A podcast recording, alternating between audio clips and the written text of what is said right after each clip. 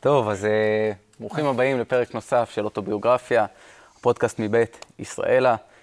יכולים להאזין ולצפות בנו, ספוטיפיי, אפל מיוזיק, יוטיוב, פייסבוק, אינסטגרם, אנחנו בכל מקום.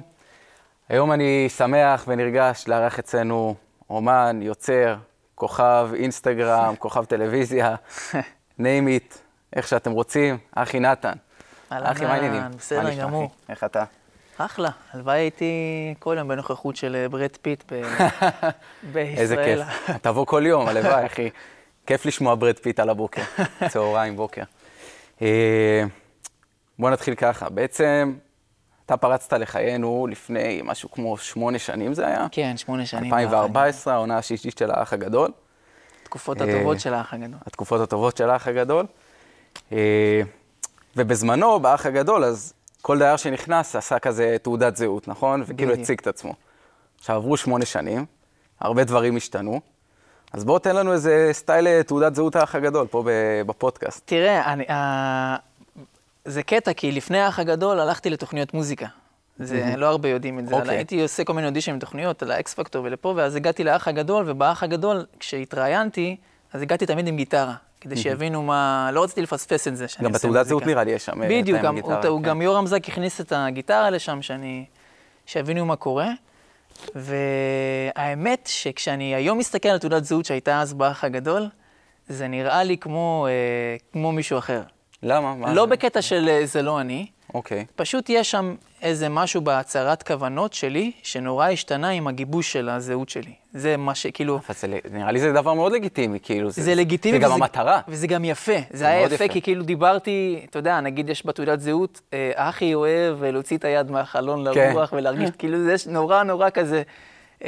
יש לך את הסטורי, בדיוק דיברנו על זה לפני שהתחלנו, שהיית בסיני, ואז אתה מעלה שם סטורי שכאילו שם את המוזיקה ברכב עם הבחור, והוצאת את היד מהרכב לצלם, ואז לא שומעים את המוזיקה. אז אתה מבין, אז אני כאילו נורא שמו את האלמנט הזה שאני רגשן בתעודת זהות, אבל זה נראה לי כמו מישהו אז שדיבר על מה שהוא רוצה כזה. ממש כאילו, גם שראיינו אותי שם, אז דיברתי על מה שאני רוצה, זה היה נורא קרקטר. והיום אני... יכול להיות שזה גם בגלל שהייתה אנונימי, כאילו, בסופו של דבר. בדיוק, אז התמימות הזאת, אני כאילו קצת מתגעגע אליה וקצת לא. איפה שאני כן מתגעגע, אז הדבר הזה שבאמת הרשיתי לעצמי להגיד מה שאני רוצה, אבל היום אתה רוצה להגיד מה שאתה רוצה בהתאם לקדם משהו. בהתאם למה שהמאזין או הצופה רוצה לשמוע. בדיוק, אתה כבר יודע מה אתה רוצה, מה אתה רוצה לעשות, מה החלום, הכל נהיה ברור כזה. בהתחלה אתה כאילו שם משקפת וזה מטושטש, עכשיו אתה יודע בדיוק לאן אתה רוצה ללכת, אז אתה גם אורז את התיק בהתאם, אתה יודע בדיוק מה אתה רוצה שיהיה בתיק, מה אתה רוצה להגיד, מה אתה... אז זה השתנה המון. אז מה, מה, בוא תמקד אותנו קצת יותר בעצם, בוא נגיד מבחינה... לפני האח הגדול, כמו שאמרת, אז הלכת לאודישנים של מוזיקה והתעסקת במוזיקה. אני מאמין שאחרי האח הגדול זה התחדד טיפה יותר. זה, זה גרם לי, לה... אתה יודע, זה פותח לך דלת לתוך התעשייה. Mm-hmm. זה גרם לי להבין יותר מי אני, מה מצפים, מה צריך לעשות. אבל איפשהו, כאילו, אתה יודע, זה... אני לא יודע אם להגיד לך שזה היה הדבר הנכון לעשות, כי תמיד שואלים אותי, זה היה נכון האח הגדול, לא היה נכון האח הגדול? לא יודע אם זה הדבר הנכון לעשות, אבל זה בהחלט אה, שם אותי במקום הרבה יותר קרוב לחלום שלי. אוקיי. זה, ה, זה mm-hmm. ה, ה, הסיכום של החוויה. אז אני חושב, ש, חושב שכן, כאילו בסופו של דבר. כן. זה, אני גם מאוד בגישה של, אסור להתחרט על דברים שעושים. לא, אני, זה, זה, היה, לא, זה לא זה... החרטה, זה כאילו, אתה יודע מה, אני פשוט תזרום איתך, זה, אני לא באמת מתחרט על, על כלום, אבל אה, יש בי משהו שרוצה היום, לחזור להגיד את הדברים יותר בקול ויותר ברור. אז בוא נגיד, אם עכשיו אומרים לך, העונה הבאה אח גדול, רוצים אותך, אתה נכנס? אז אני דפנטלי נכנס, וזאת שאלה שחוזרת עליה תמיד. כל הזמן שואלים אותי, אם תעשה את זה שוב, אם תעשה ריאליטי, אם תיכנס. ודפנטלי להיכנס, אחי, היום זה כאילו כבר... זה לא שזה אחי אחר, אבל יש לי היום מה אני רוצה. כן, אבל אתה יודע, גם כאילו הזכרת את זה, וגם דיברנו על זה טיפה לפני. בסופו של דבר, האח הגדול היום, זה לא האח הגדול של פעם. נכון. זה הרבה ריבים, זה הרבה... לפני, כן. זה הרבה טרש, כאילו, יותר ממה שהיה פעם, ויותר מריבות, ויותר כזה צהוב, נגיד ככה. נכון. האם, זה, האם אתה באמת יכול להביא את עצמך לידי ביטוי ב, בפורמט כזה, נגיד כזה. זה קטע שאתה אומר את זה, כי אני מסתכל עכשיו על נתנאל שנכנס, שאני קצת מכיר אותו מלפני, okay. ואני רואה שהוא בא לקדם מוזיקה, ואז הוא כזה הלך לאיבוד לגמרי, הוא כזה נורא התרחק ממה שהוא רוצה לקדם. זה נורא קל לאבד את זה, כאילו, בסופו של בדיוק. דבר. בדיוק, אבל זה ההבדל בינו לביני, כמישהו מלומד דרך, שהיה שם כבר, mm-hmm. כי אין מה לעשות, יש לך את השוק, יש לך את השוק okay. שאתה נכנס, וזה מטשטש אותך, והשוק אצלי הוא פשוט, אתה יודע, זה פשוט הפעם השנייה, אז mm-hmm. קצת פחות, אז אני... אז אם, אם כשנכנסתי בפעם הראשונה, החלום אף לגמרי, הפעם אני, אתה יודע, חוטף את זה ומתאושש וזוכר למה באתי. אז לא משנה כמה טרשי זה יהיה, אני אלחם על זה להביא את עצמי, להביא את החלום, להביא את המוזיקה, שיכירו את האלבום, שיכירו את המוזיקה, בכל הכוח. אני מבין מה זה הפלטפורמה הזאת. אני לא יכול לשכב שם ככה, כמו שעשינו פעם, להיות בבריכה, לא. צריך לדבר על המוזיקה שלי ועל המילים שלי ועל מה התוכניות שלי ובואו להופעות שלי. זה כאילו, זה ממש עבודה. זה עבודה עשרים וארבע שבע. זה עבודה נונסטופ, כי גם לפני שהתחלנו את הרעיון, דיברנו על זה אני ואתה, שלא, אתה לא יכול לצפות לתמיכה היום משום בן אדם. זה לגמרי do it yourself, זה כאילו ככה. כן. היום במיוחד, בעידן של היום, בעידן הטכנולוגיה, הדיגיטלי, אז באמת גם אפשר לראות את זה באינסטגרם, בפייסבוק, כל פרסונה, היא ממש תעשייה שלמה בפני עצמה. לגמרי, זה משרד. כאילו בן אדם הוא, הוא מפעל. כן, זה משרד. הוא מייצר שלם. לעצמו תוכן, הוא מייצר לעצמו הכל מהכל, כאילו, ואם אתה לא מקדם את עצמך באופן אישי, אז אל תצפה באמת ש... אני רואה את זה על עצמי, זה לא, זה לא יכול להיגמר במוזיקה. כאילו, אני שם לב, אני, אני לא יכול לחיות רק על זה שאני שם שירים ביוטיוב ובספוטיפיי. אני כל הזמן צריך לייצר תוכן ושיכירו אותי, ואיזה מסר אני נותן, ומה יש לי להגיד, אתה יודע, mm-hmm. מה, מה אני באמת. כן. כי בן אדם רוצה להגיע בסוף להופעה שלך, זה לא רק השירים, הוא צריך להגיע, הוא רוצה לפגוש אותך. מה נכון. מסקרן בלפגוש אותך, מה יש לך להגיד, מה יש לך לספר. כן, היום באמת מעבר לשם. למוזיקה, עצם, קודם כל עצם זה שאתה מספר משהו בשיר זה כבר נוגע, אבל מעבר לזה אז באמת המון אנשים רוצים להכיר את הבן אדם שכותב בדיוק. מאחורי השירים, מה הכוונה שלו למילים. בדיוק. אז בעצם נגעת בזה גם, זרקת על זה איזה מילה, לפני שלוש שנים בערך הוצאת האלבום ראשון, נכון? כן, זה היה אלבום ראשון, קראו לו, שמתי לב. ושוב, זה כל הזמן בדיעבד והפלשבקים האחורים האלה. היום כשאני שומע את האלבום הזה, אני גם, אני אומר, וואו, זה מתוק, זה היה, זה היה יפה לאותו, לאותם רגעים, יש, זה, אבל יש לי היום עוד, אתה מבין, זה כל הזמן המחשבה הזאת, גם כשאתה משחרר שיר חדש. אבל זה לא, זה לא, לא דבר רע, כי... לא, לא, ממש לא. ממש לא. אני פשוט, אתה יודע, מסתכל תמיד על הדברים כמו איזו חוויה כזאת, שאני אומר, וואו, זה כאילו, אתה ממש, מה שיפה בלסתומנות זה שיש לך כאילו תיעוד, לתהליך שלך. Mm-hmm. אתה יכול לראות, נכון. אתה יודע, אנשים לפעמים, כשאתה מגיע היום לפסיכולוג וכאלה, הוא תמיד הולך איתך אחורה. הולך איתך אחורה, כן, רוצה ילדות, לטפל בך? זה ממש... בוא נראה מה עברת, מה קרה לך. נפתח דלתות. עכשיו, למה הוא עושה את זה? הוא רוצה לה, לה, להראות לך מה התהליך, ואז אתה לומד. אז אומנות, מה קורה? אתה מוציא את הכל, בצורה mm-hmm. אמיתית כמובן, כי אם לא, זה לא יהיה תהליך. ואז אתה יכול לראות, אתה אומר, וואו, כתבתי את זה, אני, אני, עכשיו אני זוכר מה אני עברתי שם. זה כמו לפתוח אלבום תמונות. וואי, ממש. אז, כן, יצא אלבום. ומאז... איך היו התגובות, איך בעצם... ספר לנו באמת קצת על האלבום הזה, גם מבחינה מוזיקלית, הפקתית, מי תמך, איך זה עבד. מבחינת ההפקה עשיתי את סטארט, קודם כל, לפני הכל, גייסתי שישים אלף שקלים. זה לא משהו קודם כל יותר מדי נפוץ, לא הרבה אמנים עושים את זה. נכון. זה נהיה כאילו כזה קצת יותר נפוץ מפעם, אבל עדיין זה משהו... דרך אגב... מאוד לא פשוט, נגיד ככה. במקביל עשיתי חנן בנארי גם את סטארט, שזה נכון, כאילו קטע. נכון, נכון. הוא נראה לי כאילו האמן שהכי הצליח מהפרויקט נכון, הזה של האסטארט. נכון, נכון, הוא עשה טירוף. הוא, זה... הוא הכניס כאילו איזה, את האלבום שלו כפול שלוש, נראה, הוא שילש את הסכום. כן, מטורף. ואני באמת גייסתי שם כסף, ובזמנו עבדתי עם מפיק מוזיקלי שנקרא מאור יצחקי, שהוא מוכשר בטירוף, mm-hmm. הוא גם גר בעיר שלי באותה תקופה, על אולפן כזה בשכונה. בקריית שמונה. כן. ונכנסנו ופשוט כמו פעם, אחי, זה היה כזה, הגעתי עם כזה הרמה של מחברות וזה. אני כותב ומלחין את כל, כל המוזיקה שלי, נכנסתי אליו ככה, הוא אמר לי, טוב, זה, בואו נעשה את זה, ונעשה ככה, את זה נהפוך לבלוז, את זה נהפוך לזה, תדע. והיינו יושבים שם, אחי, בלילה, אני זוכר את זה שהיינו עובדים כל הלילה, ובאיזה שתיים וחצי, שלוש, הייתי הולך להתאמן. כי לא היה לי זמן להתאמן בזה. קיבלתי מפתח מהמאמן שלי. לא בריא, אחי, לא בריא. אחי, זה היה הפוך, שיניתי הרגלי אכילה. אמרנו, כאילו, המוח היה בתוך המים. היית מפוקס לתוך האלבום. זה היה מטורף. זה מבחינתי, הצליח, לא הצליח, היה לי כיף. אתה יודע, אומרים, הדרך זאת המטרה, היה לי כיף בדרך לשם. לא, גם בסופו של דבר, כאילו, אתה מסגל לעצמך איזה שהם אה, אה, דרכים או אה, הרגלים שלא חשבת לפעמים שאתה מסוגל אליהם. ממש. כמו נגיד להתאמן בשלוש בעלי, אם הייתי אומר לך לפני האלבום. ממש, אחי. אתה קם להתאמן בשלוש בעלי, אתה אומר לי, אה, כנראה שלא. זה כמו שאתה מתגייס לצה"ל ואתה אומר, איך אני אעשה את זה? כן. מה עכשיו, ברור, איך אני ישן באוהלים? בסוף אתה רואה, אתה ישן עמו, אל אחי כולך נהיה, כן. הרפתקן. אבל אה, זה לגמרי הוציא ממני שם את המיץ, האלבום הזה. ואני אגיד לך את האמת, בכנות, ציפיתי שזה יהיה איזושהי הצלחה מסחררת. וכל אומן אני אגיד לך את זה, שהאלבום הראשון שלו, יש לו ציפיות.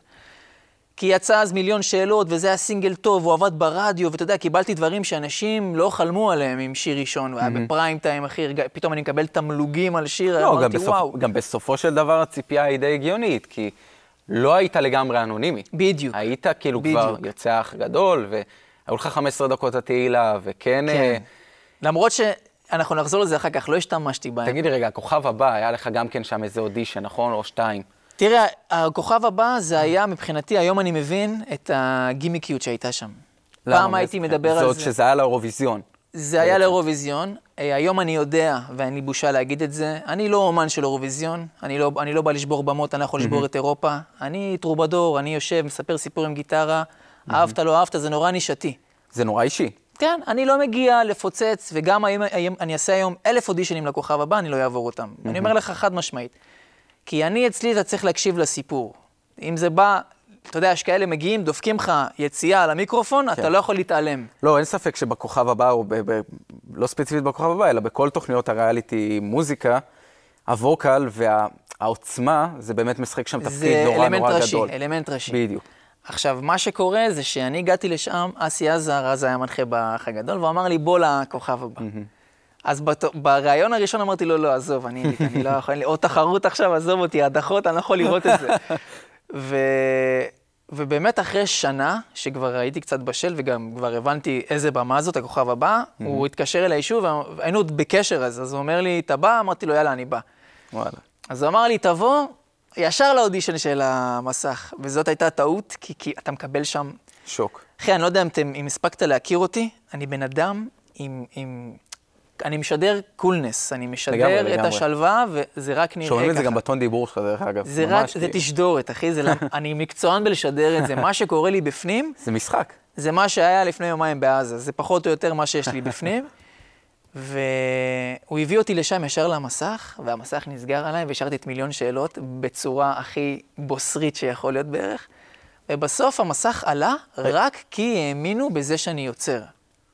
זה היה כזה על הגבול, ומוקי נתן כזה כחול אחרון, והמסך עלה. אבל זה לא התקדם לשום מקום, כי באודישן השני גם באתי עם שיר מקורי. מי היה באותה עונה, אתה זוכר?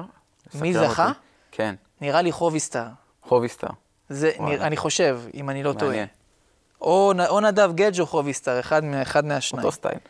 כן. אותו בן אדם. שלהם באמת מגיע, אתה יודע, אחי, הם באים לשרוף. הם באים לשרוף. אנחנו כאילו, כל הזמן אומרים לי, שולחים לי כזה, תבוא לשמח ילדים מבתי חולים. מה לשמח? עם מה אני שמח? אני יכול לשמח מישהו. אחרי שהם יראו אותי, לא ירצו להחליט. כן, מה? אז בכל אופן, זה מה שהיה בכוכב הבא. זה היה להגימיק לגמרי, לדעתי, השתמשו בזה שיש להם סיפור מהאח הגדול. היום אני כבר מבין את הטלוויזיה, זה אחרת. וזהו, ואני מאמין ולא מאמין בתוכניות ריאליטי. אני לא... של מוזיקה, כאילו. של מוזיקה ספציפית. כן. לא מת על זה מצד אחד, מצד שני, כיף לי לראות את התהליכים שאנשים עוברים שם. תשמע, זה מתחלק נראה לי באמת לשתי סוגים של אנשים, ולאו דווקא בגלל החוויה שאתה חווית. אני נגיד לא הייתי בשום תוכנית ריאליטי של מוזיקה, ואני יכול להגיד את זה מהצד שלי. זה באמת, יש כאלו שלוקחים את זה למקום שאתה לקחת, של כאילו, אני גם רוצה להצליח בכוחות עצמי, והמוזיקה שאני עושה היא לאו דווקא לב המיינסטרים, והיא לא מתאימה באמת לפריים טיים. ויש את האלו שאומרים, אני יבוא ויעשה מה שיגידו לי לעשות, רק תנו לי בדיוק. להצליח, תנו לי באמת... ראית את ניב דמיאל, אתה מכיר אותו? בטח, היה... לפני שהוא התפרסם, הוא היה טבח בטייסת שלי בצבא. באמת? כן, כן. אדיר. אז הוא בטח יראה את זה, אבל אני אוהב אותו מאוד, הוא חבר טוב, והוא לא סיפר לאף אחד שהוא, כאילו, לא ידעתי על זה שזה קורה, וזה הדהים אותי, כי באותו רגע שהוא נכנס, אמרתי, וואט דה פאק, למה אתה עושה את זה? למה אתה שם את זה? אתה כבר, אחי, אתה עובד, אתה כאילו, אתה ניב דמירל, אתה... אבל העבודה היא אינסופית, זה הקטע. בדיוק, ואז תוך כדי שהוא שר וראיתי שחפים עליו, אמרתי, לא, הוא דווקא חכם, הוא טוב שהוא בא, כן. כאילו, הוא צריך את ה-wake-up call הזה, וזה לא, היה תשמע, מדהים. לא, תשמע, אני אתן לך גם דוגמה אחרת שהיה אצלנו פה בפודקאסט, נועם בנאי בפרק השלישי. Mm. ונועם בנאי, משפחת בנאי, בן דוד של אהוד והבן של מאיר. שזה לטוב ולרע. לטוב ולרע, ומלא רימו גבה שהוא בא לתוכנית. אבל בסופו של דבר, זה להישאר בתודעה, זה שיכירו אותך. כן. עצם זה שהיית עשר דקות בפריים טיים, ואנשים אחרי זה הלכו וחיפשו אותך באינסטגרם, והלכו ליוטיוב והזינו לשירים שלך, אתה את שלך עשית. נכון, זה ניצול מדהים של פלטפורמה, ואתה באמת, אה, היום, היום כבר כאילו אין חוקים. אין דבר, אין דבר כזה שמקטין אותי, מגדיל אותי, זה, לא מש... זה נכון. גם נורא תולי בגישה שלך.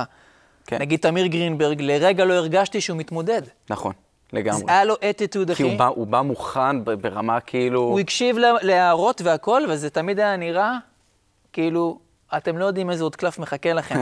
וזה הכל היה בפרצוף, ובאטיטוד, אחי, הוא לא הרגשתי שהוא... התוכנית לא הקטינה אותו, הוא תמיד היה נראה לי כמו אומן אורח. כולם כזה נלחמים על הבשר שלהם, והוא כזה, אני באתי לשיר, אני הולך לפרק פה. לא, גם לאורך כל העונה הייתה את התחושה של טוב, הוא ייקח, זה כאילו, זה לא... כן, הוא מדהים, אחי, הוא מדהים. מבחינתי, זה הפול פקאג' שיש לבן אדם. לא, זה גם כיף לראות שהוא באמת הביא משהו קצת שונה, משהו אחר, שאנחנו לאו דווקא רגילים לשמוע בפריים טיים או במיינסטרים, או אתה פותח את הרדיו, זה לא לאו דווקא מה שאתה שומע תמיד. עושה את זה טוב. לגמרי. אם אנחנו מדברים קצת באמת אחורה, ילדות, מגורים, אז בעצם אתה גדלת, נולדת וגדלת בקריית שמונה, ואתה נמצא שם ממש עד היום. כן. עד היום כאילו חי, נושם, צפון, קריית שמונה. כן. למה? אמרתי לך, כאילו... אם, אם יש שאלה שמשגעת אותי, זה כמו מקודם, זה אם הייתי חוזר לאח הגדול, השאלה mm-hmm. השנייה זה למה אתה לא פאקינג עובר למרכז. אז אני אובייסט מדי, זה בעיה, אחי, אנחנו צריכים לחשוב על שאלות. לא, לא, ההפך, ההפך, זאת שאלה שהיא מושלמת, במיוחד שאנחנו כאן. לא, כי זה באמת מסקרן אותי גם באופן אישי. מעבר לזה, איך, איך בן אדם שרוב העשייה שלו נעשית במרכז בסופו של דבר, לב המיינסטרים הוא, הוא במרכז, לב העשייה היא במרכז, ואתה גר בצפון, גם מבחינת נסיעות זה נורא קשוח כאילו, כן. וגם סוג של מנותק. יש לי uh, ביילו מהנסיעות האלה, אמרתי לך, אני אשאיר כבר באפליקציה. אבל uh, תראה, אני, שאלו אותי גם, עכשיו התארחתי בדוח היומי אצל קובי מחט, ישר שאלו אותי למה אתה לא עובר, אמרתי להם שאני גאה להיות שגריר של הצפון, אני אשמח להביא את, כאילו ההפך, אני רוצה לגדול, להיות מוזיקאי גדול, ואז למשוך את הסצנה טיפה צפון. אתה יודע, יש אנשים שהם כבר מגיעים לשלב שהוא כל כך גדול, שמצליחים למשוך לשם. עכשיו, אתה חייב להבין את האישיות שלי, זה לא אה, הכל או כלום, זה לא עכשיו... אני אעשה מוזיקה בתמורה למכור את הנשמה שלי לעיר תל אביב, וחייתי שם שנתיים, אחי, אני מכיר את העיר הזאת, היא עשתה לי לא טוב. גם לחשבון בנק, גם לשפיות, גם לשפיות שלי, וגם אולי אני יכול להתפתח שם בצורה שהיא של הקריירה. אולי, כן, זה קשרים, זה עניינים, אני מכיר את זה, יש לי המון חברים בתעשייה שמתחננים אליי לעבור לשם, אבל זה מעכב אותי מבחינה נפשית וההתפתחות שלי כנפש. כי שם בצפון, אחי, יש לי את, ה... את האימפריה שלי. Mm-hmm. אני חי שמה, אתה יודע, אבא שלי נפטר, אז אני חי עם אמא, היא צריכה אותי. אחותי שמה עם שני ילדים ועוד אחת בדרך, היא צריכה אותי. אה, יש לי שם אה, עסק כזה של... אה, אני... כן, אבל אני, אני בטוח כאילו... אתה יודע, אני, אני שייך לשם. שבסופו של דבר, אתה בן אדם בוגר. כן. ובטוח לא פעם ולא פעמיים שמעת את זה מאמא שלך, כי אמאות הן תמיד, כמה שהן רוצות אותך קרוב, הן בסוף הכי מפרגנות, של טיסה, תגשים את עצמך ו... ההפך, היא אמרה לי, תקשיב, היא אמרה לי, טוב, אני משלמת לך דירה. זה בדיוק, כן, זה מה שאומרת. היא אומרת לי, תקשיב, אני, תמחפש משהו טוב, זול כזה, דירת סטודיו, לך טיסה. אז מבחינתי זה תירוץ, זה לא... לא, זה מה ש... אמא שלי שם, זה לא זה, הלאה. אני אומר לך, אני אומר לך, זה לא עניין של תירוץ, זה עניין, זה ממש מבנה אישיות שלי, אחי, אני צריך את זה ביום-יום. זה גם שריטות שלי וגם בעיות שלי, זה אני לא יכול... אחי, זה, אני מאבד את הכוחות שלי. תחשוב שתל אביב זה כמו קריפטונייט, זה ברמה כזאת בשבילי. Mm-hmm. אני מאבד את הכוחות שלי שם, אני לא מקסים שם, אני לא קסום. כן. ובצפון אני כן, אז כיף לי, אני אוכל, אוכל, אוכל, אוכל, מתמלא קסם, בא משפריץ אותו במרכז. אני מעדיף yeah, לחיות yeah. ככה ולא את זה. עכשיו, אם הייתי מישהו שעובד, לא יודע מה, מחר בבוקר אני מתעורר, אני עדן חסון. אה, שעובד חזק ופה ושם, וזה מחייב אותי להיות שם, סבבה. אבל כן. גם פה... אבל זה חלק, זה חלק מזה. כאילו, אני חושב שעדן חסון, או כל אומן אחר שגר בתל אביב ומצליח כיום, זה, הוא לא גר שם כי הוא מצליח. הוא התחיל כלא מצליח, עבר... כאילו, ככה אני רואה את זה. אוקיי. כאילו, זה חלק מהתהליך שצריך לעבור, כאילו... זה לא העיקר, ברור שזה לא העיקר. נכון. ואני, אני באמת חושב שאפשר להצליח גם מה, מהצפון וגם מקריית שמונה, ו, מעזה, לא יודע, נכון, כאילו. נכון, נכון, כי זה, אבל... נכון, כי זה היום, כי זה אלפיים עשרים ושתיים, אחי, ואתה יכול לעשות פודקאסט, אבל אחי. אבל בסוף ו... זה כן ממנף אותך, זה כן נותן לך ברור, איזה ברור. בונוסים, איזה בנפיטים אחרים. אם של... יש משהו שזה נותן לך, ראש... נגיד אני מנסה כל הזמן לכתוב לאומנים אחרים, כל הזמן אני שולח וזה, ואני שם לב שאנשים שגרים במרכז, אז, אז הגמישות והזמינות של, שומע, יש לי משהו, בוא עכשיו, בוא. אז הוא אומר לך, שומע, אני סיימתי עכשיו בפלאפל ג'ינה, אני אעלה אליך, אחי. כן. אתה יודע, אין לך את זה בצפון. אני כל... אני צריך משרד נסיעות כדי לתאם עכשיו פגישה עם מישהו. תזמין לי מונית. זה סריטה, ואני מבין, אחי, אני לגמרי בראש שלך. לרגע אני לא אומר שזה... אחי, זה יטיס אותי אם אני אהיה שם. פשוט לא מסוגל, אחי, לעבור לשם. לא יודע איך להסביר את זה. הלב שלך לא שם פשוט. לא, ואני גם ראיתי... מה שמנחם אותי זה שראיתי אנשים כמו עידן חביב או אברהם טל או כאלה שהם כאילו, גם כשהם פרחו וגם לפני שהם פרחו, הם היו בכל מיני מקומות כאלה outside והצליחו. נכון. אז, ושוב, שורה תחתונה, אחי, היום בגלל הרשת ומה שאתה יכול לעשות מהבית, זה... אבל הטוב ולרע, כי בסופו של דבר גם יש, התחרות היא הרבה יותר גדולה. זה גם עניין, אתה מבין? התחרות שברה אותנו. בגלל הרשת. אחי, אתה... משהו קטן על התחרות, אני, רוצ... אני קראתי לפני כמה ימים, שבאיזה בית ספר, לא זוכר איפה, נראה לי באוסטרליה או משהו, okay. לקחו כיתה, וזה ממש, זה בער בי, הסיפור הזה, לקחו כיתה של ילדים קטנים, שנורא נורא אהבו לצייר. Okay.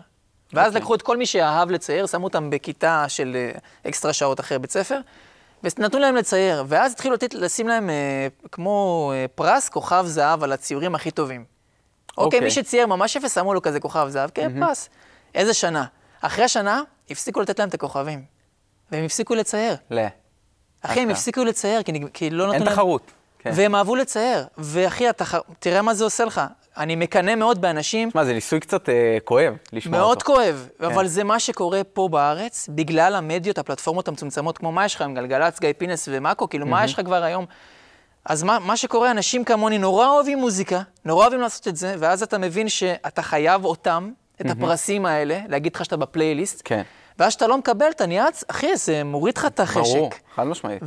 ותמיד מקנה באנשים שעוד, כשהם התחילו בזמן הכיף שלהם מהמוזיקה, הם כבר הצליחו לקבל את הכוכבים האלה. כי אני כבר לפעמים, אחי, יש ימים שאני שונא את זה. יש ימים שאני מקלל את המוזיקה, למה פגשתי אותך, למה אני צריך להיות מיוס. נמאס מהמרוץ, כאילו, כן, למה, למה. הרצון... ואז למחרת אני, אתה יודע, כמו אקסיט, למחרת אני שולח להתרה, אני רוצה אותך עוד פעם, כאילו. כן. זה... אי אפשר לעזוב את המוזיקה. אז התחרות, אחי, זה משהו שכאילו, באמת, זה בוער בי כל יום. כן. יש אגו? לא היה, היום יש. מת... מה, מה זה לא היה? אחי, זה... עד האח הגדול לא כאילו, היה? כאילו, אני אגיד לך, זה ברמות שלפעמים לא בא לך כזה לפרגן למישהו, ברמה כזאת, כן. והייתי פעם הכי מפרגן שיש לי. כל דבר הייתי כזה עוזר ועוזר ועוזר, והיום כזה, מי יעזור לי? לא, כאילו, מה קורה? למה, כן, למה כן, אני צריך אותך. להגיע למצב הזה, לאבד את העיקרון שלי של, של הכי אהבת חינם, פותח את השולחן ופותח את הידיים, והיום אני ההפך, אני, הידיים שלי שומרות על עצמי, מאלה שמקנים, מאלה שזה, מאלה שזה, ואתה יודע, גם לשמור על המקום שלי. אני לא יכול שמישהו יבוא על חשבוני. נגמר הסיפור. אז האגו עובד שעות נוספות, אבל זה גם, זה גם. זה מלחמה אינסופית. זה מלחמה פנימית, אחי. כן, לגמרי. נגיד, אבל, אם אני מסתכל על העמוד אינסטגרם שלך, יש לך בסביבות ה-חמישים אלף עוקבים, שזה לא מעט, כן. ואתה פעיל מאוד חזק באינסטגרם וברשתות. האם זה לא קצת באיזשהו מקום כן פוגע בעשייה של המוזיקה? האם לא הרבה אנשים רואים אותך דווקא יותר כמנטור או כאושייה ולאו דווקא כמוזיקאי? אז כאילו, קודם כל תגיד לי אתה. אני אתן לך דוגמה. אני תגיד גר... לי אתה עכשיו אתה פוגש, אתה פוגש מישהו באינסטגרם ואתה רואה שיש לו כמה ערוצים. הוא לא, אין לו איזה משהו אחד שהוא מיינלי. Mm-hmm. זה פוגע לך ב... בשיר או שזה תלוי בתוכן? שאלה טובה. כי לשם ו... אני מנסה לייעד את זה. אני לא, אני לא עכשיו... אתה יודע כמה פרסומות מבקשים אני לעשות באינסטגרם ואני לא עושה? וואו. אתה לא מאמין כאילו. כן. כאילו השנה הזאת הפסעתי לא? מאה אלף שקל על דברים שלא רציתי מה? לעשות. כי אני, כי אני מחשבן מאוד למי שעוקב אחריי. ואני לא רוצה שהם יעזבו. אני צריך את התשומת לב הזאת, כן, אני לא רוצה שעכשיו אני מחר יעשה קצב גילוח, ויגידו, אבל לפני רגע כתבת, פירקת את הנימים שלך על שיר, מה קשור עכשיו שאתה מקרצף את ה... ולשם אני הולך, יש דברים שאני עושה כי אני חייב בתור פרנסה, ויש דברים שאני גם אוהב לעשות, אבל... זה גם שאלה, עד כמה באמת אפשר להתפרנס עם מוזיקה בישראל, פרופר מוזיקה? בגלל זה אני עושה עוד דברים, אני גם ביום-יום, אני לא מעלה את זה, אבל אני מאמן אישי. יש לי סטודיו שכאילו חבר פתח, ואנחנו שם שותפים כולם במקום, ואני מרוויח מאימונים, שזה אחלה כסף. אבל תשים את זה בצד, אני אחזור איתך ל- לרשת, לאינסטגרם, ל- לטיקטוק גם. אתה יודע, אמרו לי, תפתח טיקטוק, זה טוב. במיוחד עם כל הרילס שיש לך, כאילו... בדיוק, אז... פתחתי, ווואלה באמת כבר שלושים אלף עוקבים, ואני כאילו אומר, וואו, איזה יופי, זה עובד. אבל אתה רואה איזה יופי, ויש עוקבים, ומאמינים בך, ו- ופידבקים, והערוץ של יוטיוב עולה, והספוטיפי, והכל עולה, אבל זה עדיין לא קורה כמו שאני רוצה שזה יקרה. בדיוק, זה לא קורה, מבחינה מוזיקלית זה לא קורה איפשהו. ומה שאני חושב, ש- שזה לא בגלל אובר תוכן שמעכב את זה, כי ההפך, אני רוצה שהתוכן ישרת את המוזיקה, כי בדרך כלל מה אני עושה? אני מוציא שיר, ואז אני מעלה תוכן שמספר עוד יותר על... כן. כאילו הכל פוגש את הכל. וכמובן, אתה רוצה להראות מי אתה, ולהרים לעצמך, ולהשוויץ, ותראו, ואני מתאמן, כן. והייתי, וביליתי, והייתי, ואני בעולם, ואני גולש, אתה רוצה להראות את זה, גם כן, כן, שימשוך את העיניים של אנשים, אנשים, בנים, בנות, לא משנה מה, וגם כדי חבר'ש, פה עוד צד. אבל ו... בסופו של דבר, כמו שאמרנו, זה עבודה אינסופית. אינסופית. באינסטגרם, אחי, בטיקטוק, אני כל היום חושב, ב... גם בדרך לפה באוטו. כל הזמן. מה הסרטון הבא? אתה מבין? מה, אז... כאילו זה שם. אז זה זה, וכמו שאמרת, אתה מאמן אישי. ויש לך את המשפחה שאתה צריך לדאוג לה. וזה אלף ואחת דברים. איפה באמת נכנסת המוזיקה? איפה נכנס המוזיקה לדבר הזה? איפה אתה מספיק ליצור, לכתוב, להלחין? ובנוסף, האם חשבת אולי פעם באמת להגיד, רגע, אני מתנתק חצי שנה, לא תשמעו ממני, וואי, לא תראו וואי, ממני וואי. כלום, אני הולך לעשות את האלבום הכי טוב שאני יכול לעשות, אני הולך לנסוע לתל אביב כל יום אם צריך, אני יישב עם המפיקים הכי טובים שיש, אני לא אתפשר על שום דבר, רק בשביל להצליח במוזיקה. אז אני אגיד לך מה. בוא נחזור אחורה. מבחינת יצירה, אני ייעדתי את הספייס שלי. תחשוב שאני חי, זאת המיטה שלי. כשאני יורד מהמיטה, יש אחד, שניים, שלושה צעדים, ואני יושב בתוך האולפן שלי. ככה אני חי. אני מתגלגל בבוקר מהמיטה.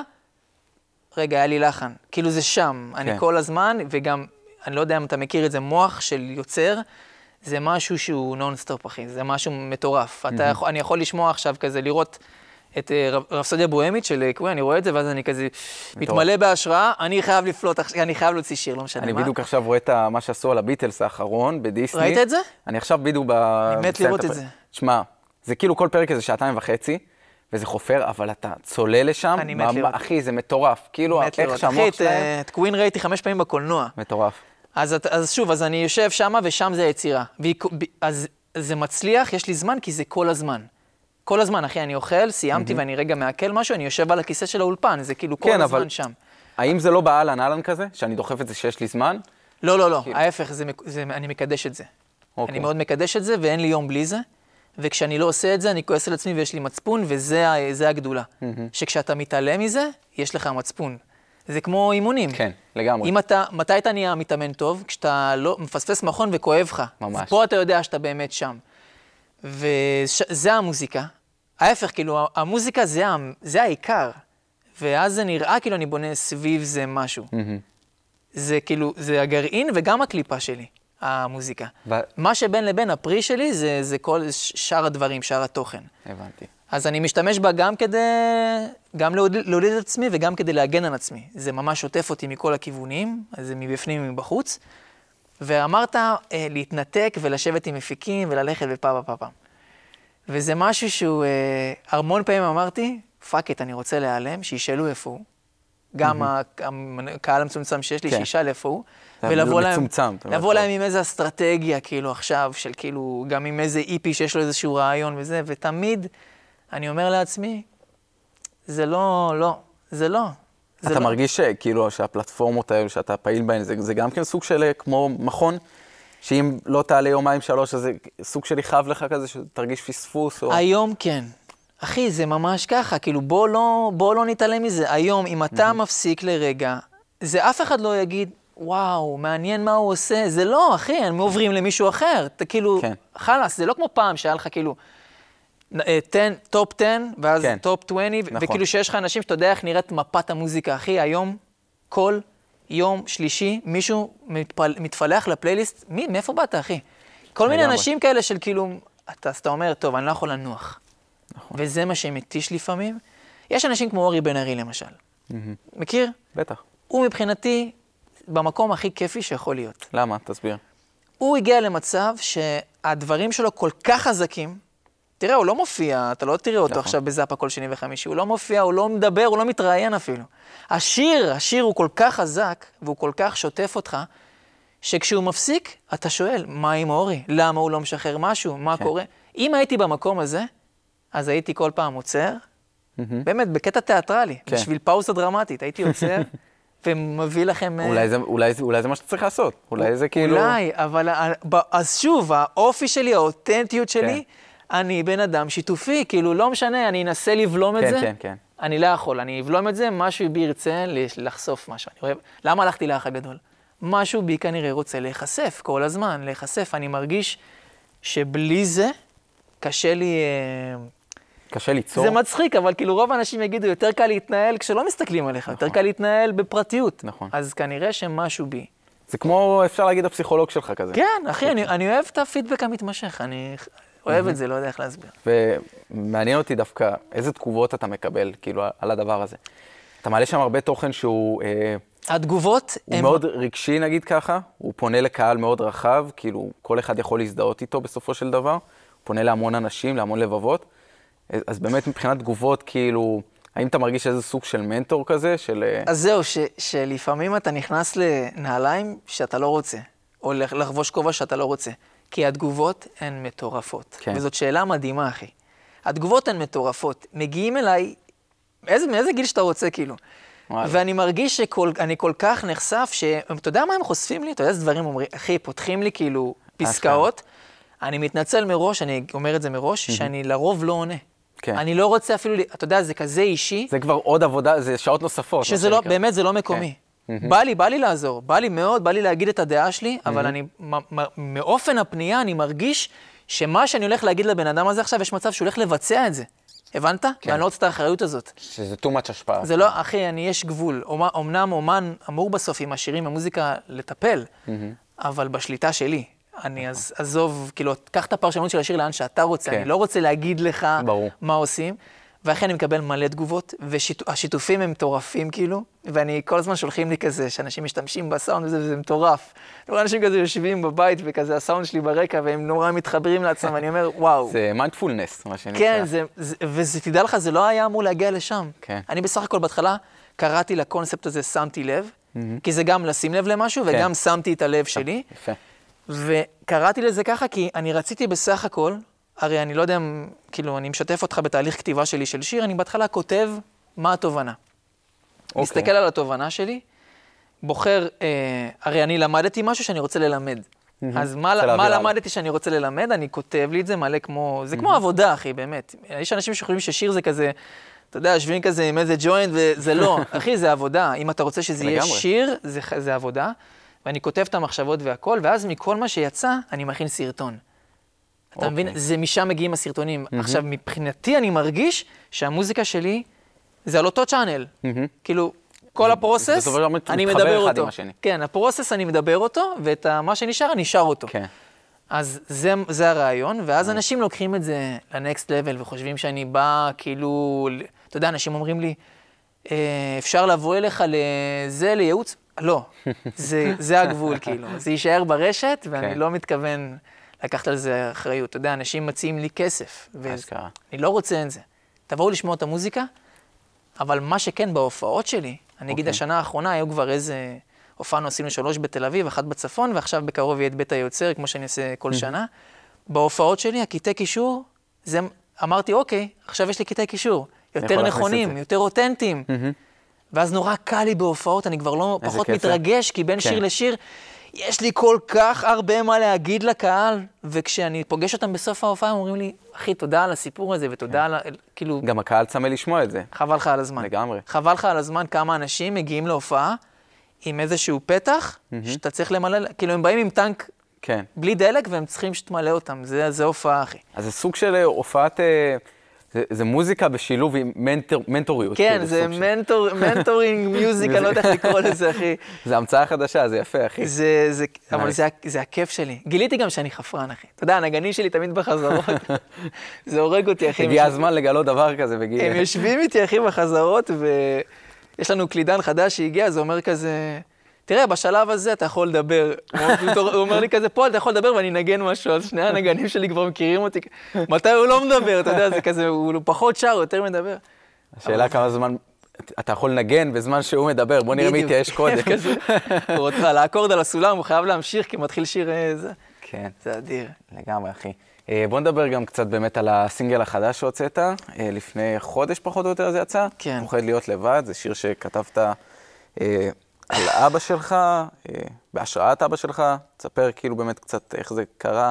תראה, השיר הזה, אני כאילו שחררתי הרבה מוזיקה, השיר הזה קרה לי איתו משהו שלא קרה לי אף פעם, זה שיר שאני לא מפסיק להתרגש ממנו, גם אחרי שהוא יצא, גם עכשיו, גם בהופעות, בהופעה האחרונה, לא הצלחתי לסיים אותו, התחלתי לבכות no. כזה באמצע, ופתאום אמרתי, וואו, ככה זה מרגיש שאתה טוטל בתוך השיר. Mm-hmm. כל החיים רציתי, כאילו, מאז שאבא נפטר, רציתי לכתוב לו שיר. ויש לי מחברת בנפרד על אבא שלי. יש לי מחברת שאני כותב בשירים. וואלה. ממש כי אני לא רוצה אפילו ללכלך אותה בשירים אחרים. זה, זה אישו שלי, זה קדושה שאני נותן לטקסטים שאני כותב עליו. טעור. וכל השירים הם תמיד היו כזה, אתה יודע, למה עזבת, והגעגוע, ופה ופה ופה, ו... ובגלל הסרטונים שאני עושה, בגלל כל התהליך האחרון במדיה, שאני רואה שאנשים אוהבים לשמוע מה אני חווה כתוצאה, אז אמרתי, אני הולך לשיר על מה אני חווה כתוצאה מהמוות, ולא על המוות. לא רציתי שזה יהיה עוד שיר בנאלי. אבל איך אתה מכניס בעצם, זה המפה שלך נפטר שאתה היית בן שבע עשרה בערך? כן, קצת לפני הצבא. היית בן שלושים ושלוש? כן. שש עשרה שנה. כן. איך מכניסים מה שעברת ב-שש עשרה שנה כאילו לתוך... אי אפשר. וגם אי אפשר למצוא מילים שיתארו כאילו, אם אני רוצה לרשום, לכתוב שיר שמתאר, אני צריך לכתוב הכי אה, מחזמר. כן. אי אפשר לתאר את זה. זה אובדן שאני לא, לא יודע בכלל איך להסביר למישהו, שלא... שלא חבר. שלא, לא יודע איך להסביר לו, לא יודע באיזה מילים לדבר איתו. זה כמו שאנשים שואלים אותי, איך היה באח הגדול? איך אני אסביר לך, אחי? אם לא תהיה שם מאה יום בבית הזה, כן. אני לא יכול להסביר לך. אתה יכול לספר איך זה היה, בדיוק. אבל אתה לא יכול באמת להעביר את הרגש. אתה יודע, יש לי יכולות מטאפוריות אדירות, אבל זה לא עוזר לי להסביר, כי אם אתה לא... אם אני לא אשרוף אותך, אתה לא תבין מה, מה זה לגעת בתנור, כן. אתה חייב להבין את זה. נכון. אז רציתי לכתוב שיר אחי שיהיה, כאילו, שיתאר את זה, ואז אמרתי, לא. זה לא יהיה שיר בנאלי, של אני, איפה אתה אני מתגעגע וזה, זה יהיה שיר של מה זה עשה לי, כי אולי אם אני אדבר על מה שזה עשה לי, אנשים יבינו, מי שאיבד יבין מה, את הדבר הזה, mm-hmm. וזה גם מה שעבד. קיבלתי... אני יכול להקריא לך הודעה רגע? חופשי אחי, אנחנו נשמח. קיבלתי בטח. איזו הודעה. איזו שאלה. שהיום בדיוק שלחתי אותה למשפחה שלי, שממישהי ש... שאמרתי, וואי, בשביל זה עשיתי את זה, הנה. היי אחי, מחר לאבא שלי יש אזכרה ראשונה מאז שהוא נפטר, והיום שמעתי לראשונה את השיר שלך, פוחד להיות לבד. שמחתי לשמוע שאני לא היחידה, לא היחידה שמתמלה בחרדה, לא היחידה שבוכה בלילות ומרגישה שהאבא למעלה תמיד דוחף אותי ותמיד מסדר לי דברים לטובתי. אני חושבת שלא סתם נתקלתי בשיר הזה, יום לפני האזכרה, אני מודה לך. וואו. עכשיו יש המון הודעות כאלה, אבל... מה, זה צמרמורת, אחי, אני, אני עם צמרמורת, כאילו. זה, אחי, זה אותו רגע, ההודעה הזאת, אני אומר לעצמי, יש, כאילו... שווה הכל. כן, אחי, יש, איזה כיף שהיא פגשה את השיר הזה עכשיו, ולמה אני אומר את זה? כי כשאני הייתי ילד, הסיבה שאני כותב מוזיקה, זה כי כשהייתי ילד ושמעתי את... את עדי צחק, אבל אני שמעתי אנשים כמו בון ג'ובי וכאלה, הכי בלדות רוק קיצ'יות כאלה. אבל הייתי יושב ועושה ליפסינג בבית לעצמי, ולמה? כי הרגשתי את זה בפנים, ואתה יודע, כל פרידה שהייתה לי, היה לי שיר לפרידה. אין, אחי, אני קינאתי בזמרים שאני שומע אותם, מקשיב להם, כשאני נפרד ממישהו שאני... אני מבין אותך, אחי, זה ממש... איזה בן עד, כאילו, איזה... זאת המטרה של שיר בסופו של דבר. ברור, אחי, זה כל הכיף שמישהו בבית יישב עכשיו, והוא יחווה משהו אמיתי, כמו פרידה, כמו אובדן, והוא יבחר בי. שהוא ידבר, שהשיר ידבר אותו בלי שהוא יצטרך לדבר. וואו, אחי, זה כאילו... וזאת, וזה למה מגיעים להופעות, וזה למה מחזיקים מאומנים, כי הוא הצליח לתאר את מה שאני לא הצלחתי בשיר. בגלל זה, ואני רציתי כל הזמן לעשות את זה, והנה, והיא פגשה את השיר הזה, ואמרתי, יש, כנראה שזה עבד, כי אני באמת ישבתי על הדף, ולא אכפת לי כאילו, אם זה היה מתחרז או לא מתחרז, או איך שזה יצא, אמרתי, אני הולך להגיד מה אני מרגיש, ואני אחשוף בפני כולם, שמאז שאבא שלי לא כאן, אני בחרדה, אני כל הזמן. ממש, זה כאילו, תסביך שלא הבנתי למה הוא קרה, עד שעשיתי פרוסס עם עצמי. אבל זה ממש מלווה אותך ביום-יום? כל הזמן. כל הזמן? כל הזמן, אחי. זה כמו ילד שלקחו לו משהו שהוא היה קטן, לקחו לו את הצעצועים, ואז גם עד גיל ארבעים הוא יהיה רכושני כלפי הדברים שלו, זה פשוט קרה אז איפשהו שם לבן אדם הזה בגיל עשר, וזה היה הכי הכי רגיל, וזה היה עוד יום ראשון שקרה איזה משהו בבית, אבל זה טראומה שהולכת איתך the long way, אחי. ו- ועד היום כל דבר קטן, מישהו שולח לי הודעה שהיא מתחילה ב... תקשיב, או, או שאני צריך להגיע לאיזשהו היום, לפודקאסט, כאילו אפילו שאני יודע שזה משהו כיף וחיובי וטוב, אני בדרך, אני חייב לעשות את ה... להרגיע רגע, כל הבטן מתכווצת, כי משהו הולך לקרות, אני יוצא טיפה מאזור הנוחות, הולכים לראיין אותי, הולכים... אז החרדה הזאת, ואחי, ואני... למה ליבי עם כל האנשים האלה? כי אתה לא שולט בזה. זה, אתה לא שולט. אני חושב שהיום, בעידן של היום, בוא נגיד, גילאים שלך ומטה, אפילו גם כאילו למעלה, אבל זה ניכר היום יותר, שבאמת היום כולנו חווים איזושהי חרדה מסוימת, וכן חשוב להגיד את זה. חד משמעית. כולנו נתקפים באיזשהו שלב, לא ברמה היומיומית, אולי גם לא ברמה השבועית, אבל זה פוגש כל אחד מתישהו, ולאו דווקא אנשים יודעים לתרגם את זה ולהגיד שזה איזשהו התקף חרדה. חד משמעית, אחי.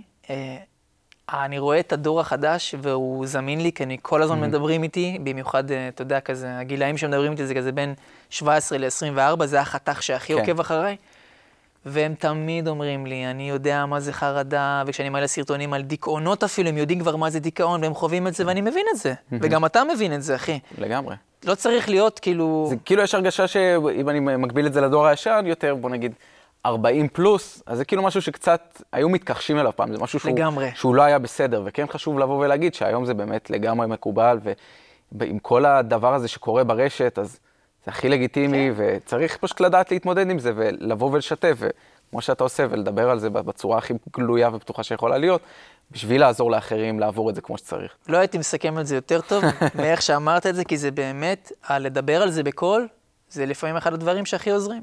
אנחנו מתים על זה בתור בני אדם, לראות מה מנחם אותנו, שאנחנו שומעים מישהו מדבר על זה בכל, הבעיה שלנו, איזה כיף זה שאתה, כן. יש לך איזה משהו? ש... נגיד, אני, כמוני. אני עכשיו, כן. אני מגיל עשרים ואחת עשרים ושתיים מקריח.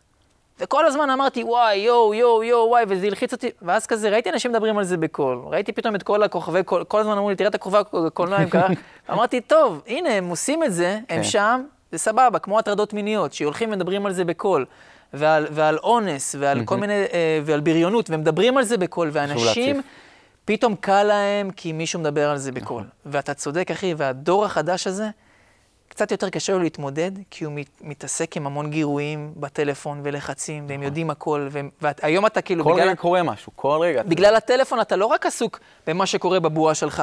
יש לחצים, אתה יכול להיות לחוץ מפיגוע שהיה בארצות הברית עכשיו, מה זה קשור אליך? אבל כראית את זה, אז זה עוד חרדה, ועוד חרדה, ועוד ועוד ועוד ועוד, ותוסיף את זה שאנחנו חיים בפאקינג ישראל, שכאילו כל דבר מלחיץ ומחריד. אז אני מבין את הילדים האלה שהם כאילו...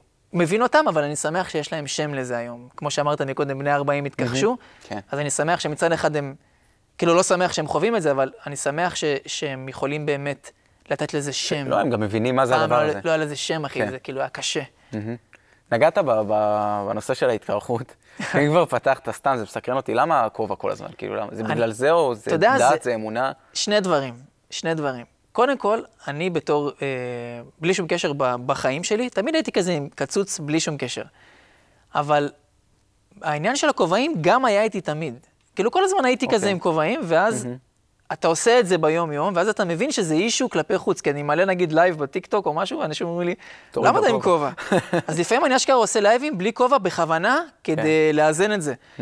אבל יש משהו אה, אצלי שיותר... אה, נוח לי להצטלם איתו, לשדר איתו החוצה, שאני, גם מבחינת שזה יותר פוטוגני לי, אני אוהב דברים אסתטיים. אני פחות אוהב עכשיו קרחת, מבריקה, מאיפה זה יבוא. אני אוהב להיות אסתטי כזה, משהו שיחסה. מצד שני, אני נורא אוהב שיש לזה זהות. כי בסוף זה כזה, זה בא איתך ביחד. זה נותן לך עוד רובד, כאילו. תשים לב, יש הרבה אומנים, וזה לא מגיע מהמקום הזה, זה לא התחיל משם, יש הרבה אומנים שהם לוקחים איזשהו אוטפיט או איזשהו אקססורי שהולך איתם, ואני למדתי לאהוב את זה. כן. למדתי ממש לאהוב. זה חלק ממך. כן. עכשיו, הקטע הרוחני, אתה תצחק, אבל הרבה אנשים רואים אותי עם הכובעים הספציפיים האלה, שהזמנתי מלא כאלה מאל אקספרס, וחושבים שזה כיפה, חושבים שזה משהו רוחני. אז אני, תדע לך, ש... אני מקבל את זה. אמרתי אולי, זה ב... ב... אולי משהו יהודי בי, כן. אוהב את הכיסוי ראש הזה, כאילו, אז אמרתי, אוקיי, ואז זה היה נחמד לי, כי כשהייתי מגיע לכל מיני קידוש של שישי וזה, אמרתי, יום, אני כבר עם כיפה, אז אני כבר... ואני אוהב לברך. אני אוהב לברך ולהגיד תודה, ואני מחובר מאוד לקטע הרוחני בחיים שלי. ואז אמרתי, רגע, אולי זה באמת דמות רוחנית שאני, בפנימיות שלי, אוהב לראות. כן. אתה מבין מה... שאתה מייצר לעצמך בעצם סוג. כן, אבל הכל התחיל, באמת, בקטע אסתטי, פוטוגני, זה הכל התחיל משם. אתה יודע, בלי בושה אני אומר לך את זה. שיותר יותר נוח, אחי. זה מגניב לאללה, יש לזה קטע, אני מאוד אהבתי. יאללה, מחמאה מברד פיט. תשמע, לא כל אחד מקבל מחמאה מברד פיט, סתם. אני רגע כן רוצה שנייה, שנחזור לשיר, לסינגל האחרון, כן הייתה לי עוד שאלה שמאוד מאוד סקרנה אותי, לשמוע את זה ממך, דווקא ממך. איך אתה חושב שאבא שלך היה מגיב לשיר הזה, או איך אתה חושב שהוא בכלל היה מקבל את ה... את הקריירה המוזיקלית, או את הריאליטי, ואת כל הדברים האלו. אני בטוח שיוצא לך לחשוב על זה לא מעט.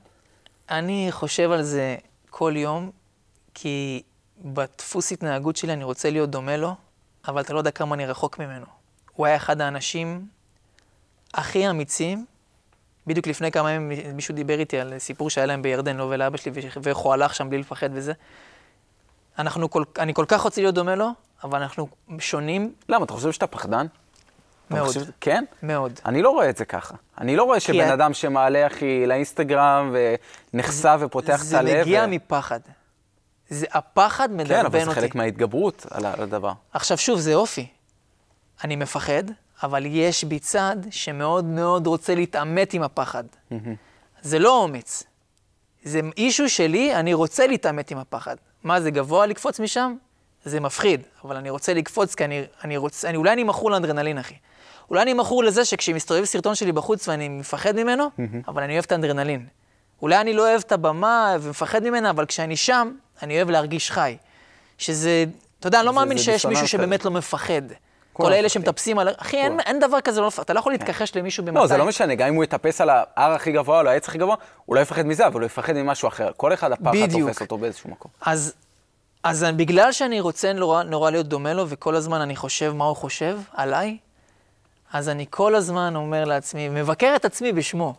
אומר לעצמי, מה הוא חושב על המילה הזאת בשיר? מה הוא חושב על זה? כן. זה היה נכון? זה... אבל באמת שזאת הסיבה ששחררתי את השיר, כי לפני שהוצאתי אותו, הבנתי שאני והוא שלמים עם השיר הזה. כן. זה ממש כן. היה ככה, הבנת? לא, כאילו לשאלתך, לא הייתי מסוגל, וזה עוד משהו באישיות שלי שאני רוצה שיבינו, יש לי ביקורת עצמית מחרידה. זה לא כיף. נראה לי שהבנו את זה בחצי שעה ומדקות האחרון. אחי, לא כיף לחיות עם הביקורת שאני חי בה. מת להגיד לפעמים את הפאקית, וגם, אני לפעמים גם משחק אותה, אומר פאקית, אבל זה לא שום דבר, אחי, יזמתי את הכל מראש. וברגע שהבנתי שאני והוא שלמים עם זה, כמובן לדעתי, אז שחררתי את השיר. אז אני חושב שהוא... אנחנו נשמע עוד כאלו? אמרת ש... זאת אומרת, יש לכם התכתבות לא קטנה. לא, אחי, זה העניין. אולי זה יצא בפוסטים וזה יצא בסרטונים, אבל אני אמרתי, אני לא יהפוך את המוות הזה לאיזשהו... עכשיו, אוקיי, קיבלתי את תשומת לבכם כי אני אשאר עכשיו על משהו כואב, אז אני לא אנצל את זה עכשיו. אני לא יכול כל שני וחמישי להוציא. לא, אבל זה לא בעניין של לנצל, זה בעניין של באמת, זה יושב עליי, זה מפריע לי, וכן חשוב לי לבוא ולבטא את עצמי כלפי חוץ, נכון. פה בדיוק להגיד, תפאקית, לא מעניין אותי אם תחשבו שאני ככה וככה, אלא זה מה שאני רוצה להגיד, נכון, וכן נכון. חשוב לי להוציא את זה שוב, ועוד כאילו. אני פשוט לא, לא רוצה ל, ל, לעשות ניצול זול ל, לא, לאובדן. כן. כאילו לעשות מזה, אני mm-hmm. מכיר הרבה מוזיקאים שחלס. כן. הבנו שאתה מדבר על איזה נושא, כן, כן, כן. אחי, mm-hmm. זה, זה כבר לא סבבה. יאללה, עשית שיר שניים על הנושא הזה, כאילו, וזה עובד לך, אל תנצל את זה, כי אני בסוף לא יאמין לך. כן. ואני גם יודע שאני תמיד עושה את זה מהלב, אבל אני לא רוצה להגיע למצב של לאבד את האמון. מה שכן, החוויה הזאת של האובדן והמצב המשפחתי הזה, זה תמיד יהיה שם אזכורים בתוך שירים. תמיד תבוא איזושהי שורה שאולי תזכיר. יש לי המון המון שירים, אחי, שעוד לא יצאו. המון המון שירים שעוד לא יצאו. זהו, באמת, אלבום שני... שכל כך יסבירו אותי. בדרך, יש עבודה על אלבום שני? לא יודע, אתה יודע, אני קורא לזה אלבום שני. מצד שני, זה מצחיק אותי לקרוא לזה אלבום שני. למה? כי לא יודע, אחי, אני... אתה יודע, זה נראה לי מצחיק להוציא אלבום כבר, כאילו זה נראה לי משהו שהוא... נכון, אבל כמו שאמרת מקודם, זה כן בסופו של דבר מאגד לעצמך איזושהי תקופה בחיים שאתה יכול לחזור אחורה. אז זה כאילו בשבילי. אני אקרא לזה אלבום, וזה יהיה שייך למסגרת האלבום, אחרי שזה כבר יהיו איזה עשרה, שתים עשרה סינגלים בחוץ, אני אקרא לזה אלבום שני, זה יהיה בשבילי. זה לא יצא כמשהו פיזי. הבנתי. אני לא, אני לא אשתמש, ב, אני לא אגיד ליחצנית שלי, תגידי להם, הוצאתי אלבום שני, אני לא אשתמש במילה הזאת, אבל בשבילי, כן. זה, זה אלבום, זה מהאלבום השני שלי. ולה, ולהמשיך כן, הלאה. זה פרטי אחי לגמרי, כי לא יודע, זה כבר לא, לא עובד. הקטע הזה, אולי כשאתה כבר... אני מבין, אני מבין מה אתה אומר. אתה יודע למי זה עובד היום, לאנשים שהם בינלאומיים, נגיד מחר את שירן יוציא אלבום, אז אתה תתייחס... רואים את זה הכי אצל קניה. קניה הוציא אלבום לפני כמה זמן, חודשיים בערך, וכאילו כולם חיכו לאלבום הזה חמש שנים. חיכו לאלבום, מה שקרה. כן, טוב. ובארץ מי מחכה לאלבום של מישהו? זה כזה... מעט מאוד. שיר, שיר, שיר. אני מנסה כאילו להריץ עכשיו שמות בראש ו... אתה יודע, היה לנו כיף עם טונה ורביד, הם הוציאו אלבום, אז כזה... היה לי באמת סקרנות. למה? כי... אבל עזוב, זה סיפור אחר מה אני חושב עליהם. לא, בוא נדבר על זה, למה אני מאוד אוהב, כאילו, אבל אני מבין למה אתה אומר את זה אצל טונה. כי טונה הוא מאוד המשכי. הוא מספר סיפור באלבומים שלו. אחי, הוא קונספט, כאילו, בוא נקרא לילד בשמו, יש אומנים שהם קונספט, וזה the real thing. הוא בן אדם יושב איתך, ושאתה רואה בשירים הישנים שלו, הוא מספר לך, הוא חזק כבר את מה... זה דברים יפים. כאילו, באלבום הראשון כתב כבר מה שהולך להיות באלבום הרביעי. זה ממש יפה, ויש אזכורים, ומחוות לעצמו, כאילו... זה, זה the real thing, וזה, אני לא יודע אם אני מספיק עדיין מוכשר כדי להיות ברמה הזאת, הלוואי והייתי ברמה הזאת, אולי אני עושה את זה באופן לא מודע, ואנשים כן רואים איזשהו משהו, איזושהי חתימה שלי, שאני עדיין לא שמתי לב אליה, אבל הוא, הוא זה הדבר האמיתי. כן. זה הדבר האמיתי, אתה ממש יכול לראות איך הכל קשור. זה גם בסאונדים, זה ממש כאילו... ממש, אחי, כל הסאמפלים וכל הדברים, ומתייחסים לנגנים שלהם, אחי, הם שרים שירים על המאפרות שלהם, אני יודע על מה, הם כאילו, הם שרים על זה, ובגלל זה זה עובד. כן. אבל שוב, אתה חייב להיות מישהו כדי... אם לא, זה פתטי, הבנת? אתה חייב להיות מישהו... לגמרי, לגמרי. כדי לשיר... שיר על הסאונדמן שלך, הבלד על ה... על המתופף. זה מטורף, כן, זה קטע. וזה תופס, זה מגניב. אני אוהב אותם. גם אני. יש להם עכשיו את המופע של כל הראפרים במנורה. אני הולך, כן. מת לראות את זה, כן. יאללה, תבוא, נו מה. חייב לראות. בוא, אני מסדר לך כרטיס. מאיר, תסדר לו כרטיס. יש לנו כרטיס? טוב, אז ככה, לפני שאנחנו נסיים, משהו אחרון שכן, גם כן ככה מסקרן אותי, ואני בטוח שלא רק אותי, אלא גם הרבה מהמאזינות שלנו, או הצופות שצופות בנו, זוגיות, חיי אהבה, שמע, שמע. ניגע בזה בשתי, בשתי כיוונים. איך הבאת את זה בסוף? יש לי כל כך הרבה מה להגיד. לא, יש לנו זמן, שמע, חופשי, אחי, הסוף לא אומר. זה הנושא האחרון, אבל זה אומר שאתה יכול למשוך את זה, אחי, גם שעתיים בכיף. יש את ה... אנחנו נוריד שעה ארבעים אחרי זה בעריכה, כן? אבל דבר הכי חופשי. יש כאילו אישו ענק סביב זה, וזה תמיד יותר גדול ממה שזה נראה. בוא, אני אשאל שאלה כזאת, אתה מרגיש בנוח לדבר הזה? מאוד. כן? מאוד. זה לא מרגיש לך קצת כניסה לתחתונים כזה? לא, אני, כי למה? כי אני מבין שמתוך השאלות הבסיסיות ששואלים בני אדם היום בכל רעיון, זה כזה, מה החלום, מה אתה עושה, מה אתה אוהב, ואם אתה, ומה קורה עם זוגיות, זה כאילו, זה ששם. זה בחבילה. זה בשאלות הראשונות. אבל אני למדתי, נגיד, אני לא חושב שזוגיות זה משהו שמגדיר אותנו, ואני לא חושב שזאת איזושהי... שהיום, בזמנים של היום, זה איזו שאיפה כל כך, כאילו, מובנת מאליה, מהר מאוד להשתייך למשפחה ולעשות, כאילו, אתה יודע, זה, בוא נשים את זה בצד, אני כבר לא חושב שזה כמו פעם שכזה, אתה יודע, אוקיי, למדתי, צבא, מסלול. איפה אני, איך אני בונה משפחה? זה, אנשים היום יש להם רצונות, אני איש של רצונות, אני איש של הרבה חלומות ודברים כאלה, והרבה פעמים, זה הרצונות שלי, הרבה פעמים תופסים מקום כל כך גדול, שאני... דוחה, כל מיני בקשות, כניסה למערכות, כניסה, ניסיון להיכרות. אני חושב שזו הצרה הכי גדולה של כולנו היום, כאילו גם של הגברים וגם של הנשים, שבסופו של דבר אתה נמצא בעשייה תמידית, ואתה לא מוצא את הזמן באמת לפנות לדבר שהוא אולי הכי חשוב בחיים, כאילו. לגמרי. עכשיו, זה מגיע, הכל נופל וקם מדבר אחד, וזה לשאלתך התשובה הכי סטרייט שיכול להיות. אני, הזוגיות הבאה שלי, זה לא הולך להיות איזה שומעת, בואי ננסה ללכת לדייט. לא. הזוגיות הבאה שלי, הדבר שאני הולך להשקיע בו, השברון לב שאני אסתכן בו, הבא שלי, זה הולך להיות הכל או כלום. אין לי יותר זמן לדברים האלה, זה הולך להיות, אתה יודע, באמת, כל הקופה. אז אני נורא נורא רוצה, וכמו שהכרנו את המחשבות יתר שלי והביקורת יתר, אני נורא רוצה שזה יהיה משהו מושלם, ובשביל שזה יהיה משהו מושלם, אני רוצה שיהיה לי את האמצעים לתמוך לקבל, לא להיות ב... אני עכשיו נמצא במקום שדברים יכולים לזוז במוזיקה, שאני יכול לשבור את הכלים גם על זאת שאני אוהב. ואני רוצה להיות במקום יותר שלם, ואני עדיין לא במקום הזה. מצטער שאלוהים שם אותי בדרך הזאת, שזה גורם לי לדחות את הזוגיות שלי. לא להצטער. לא, זה כאילו, זה... אנחנו מאבדים זמן, אחי, הזמן הוא מפלצת, טורפת. לגמרי, לגמרי. הוא לא מרחם, ואני לפעמים, אחי, כל יום הולדת, אני כבר מתבאס על החיים שלי. אם תראו אותי במולדת... יום הולדת האחרון שלי, כאילו, מה, אני צעיר, אני עשרים וחמש. אתה לא ראית, אתה מאמין. ואני אומר, כאילו, תשמע, לא כיף, לא כיף לחגוג. אחי, מה אני חוגג את זה שהזדקנתי בשנה, כאילו? אחי, זה רק מזכיר לי שאני הולך למות. זהו, זה מה, זה אומר לי שכאילו... ולפעמים אני אומר לעצמי, אז בשביל מה כל זה? כאילו, אני לא מאמין שאני הולך למות בסוף, זה למה? וזה, ואחי, ואני רוצה את זה, הכל או כלום, עם מישהי, אני רוצה את הכל, ואני רוצה להיות מוכן לזה, ושיהיה לי את האמצעים והכל, ואני עוד לא שם. ואומר לך בכנות, זה הדבר הכי כנה שאני יכול להגיד. אתה יודע, אני יכול שאתה להגיד לך, לא, אחי, הכל טוב. אני מסודר, ויש לי את זה, ויש לי את זה, ורק שתבוא מישהי, ואני יכול גם... שאלה מתי הרגע הזה יקרה? כאילו, האם יש איזשהו דדליין? אז כאילו... שאני אומר, שאתה אומר לעצמך, שאוקיי, אולי אני כן צריך לבוא ולהתפשר, ואולי כאילו זה דווקא... אוקיי, אז לא הכל מושלם, אבל תשעים אחוז מושלם, או שמונים אחוז מושלם. בוא נדבר על הפשרה.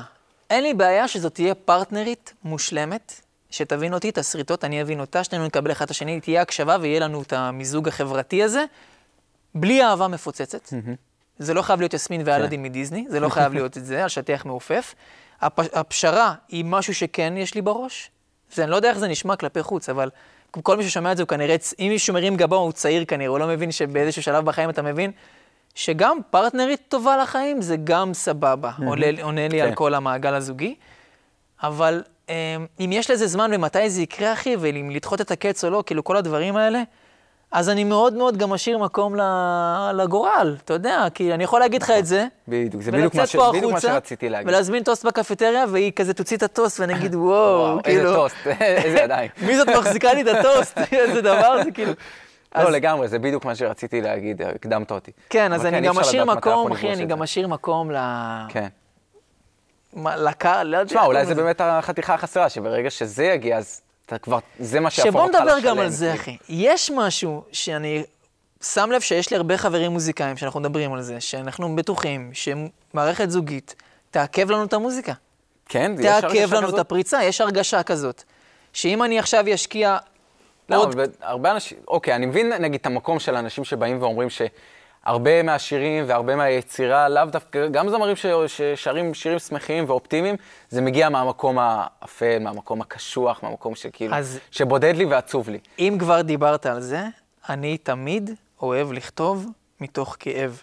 גם אם הכאב בסוף כותב את עצמו כדי להגיע למקום אופטימי, והשיר בסוף יהיה אופטימי, אני חייב לכתוב מתוך כאב, זה הדבר הכי אמיתי שיש בעולם הזה, אני גם חושב, סלח לי על, ה, על השליליות שאני זורק פה באולפן, אני חושב שהחיים הם דבר כואב מאוד. ימה. אנחנו כל היום מנסים להימנע ממחלות, להימנע, נזרים על עצמנו, להימנע מלב שבור, אנחנו כל היום נמנעים ממשהו, ואלה החיים. גם שאתה רוצה uh, באמת לצאת לחופשה, אתה עושה את זה, כי נורא נורא מלחיץ לך, כאילו זה תמיד, נכון. היאנג והיאנג הזה, זה תמיד, אחי, החיים זה דבר כואב ובסוף מתים.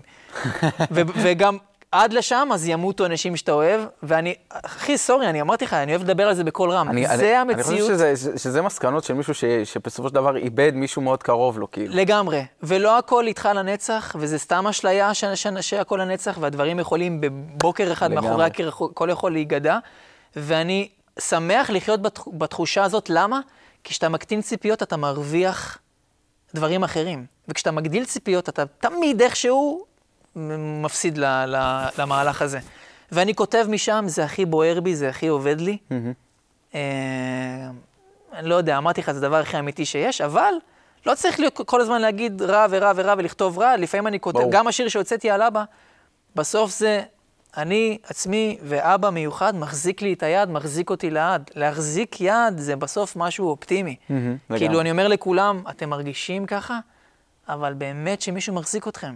גם אם לא בצורה ממשית, מטאפורית, רוחנית, משהו, אתם חייבים את הבליב, אתם חייבים את האמונה, את, כי אם אתה לא מאמין, לא בעצמך ולא בו, מה אתה עושה פה? אתה מבין כאילו? צריך משהו שיניע אותך. הרי, הרי ממה אתה מונע?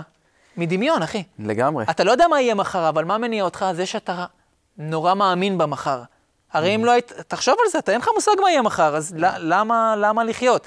אבל האמונה, אחי, זה כאילו הגשר, זה הגשר לעוד יום, ועוד יום, ועוד יום. אז בגלל זה אני מכניס גם את הרוחניות בשיר האחרון הזה. תשמע, זה מרשים ביותר, כאילו, גם הדרך שאתה מדבר בה וגם התוכן שאתה מדבר עליו, ובצורה כזאת פתוחה וגלויה, וכיף לשמוע, אחי. לא סתם אמרתי ושאלתי שאם יש אנשים שמתייחסים אליך כמו לאיזה מנטור, כאילו, כי זה באמת דברים שאני חושב שמעבר לחשוב להגיד אותם, צריך גם באמת להיות הבן אדם שיגיד אותם. כי לא כל בן אדם שיגיד את הדברים האלו, אנחנו נייחס להם חשיבות, כמו שאני עכשיו מייחס חשיבות לדברים שאתה אומר. זה נכון, זה נכון, ואני מבין גם מה אתה אומר, כי גם אני בעצמי אוהב, אוהב להקשיב למישהו שאני יודע שזה כזה היה על הבשר שלו. אתה יודע, יש הרבה מנטורים בחוץ, כי אם כבר נכנסנו לזה שאני כזה תמיד קופצים לך וזה, מדברים איתך עליך לעשות כסף. בוא אחי, אתה בן שבע עשרה, מה אתה?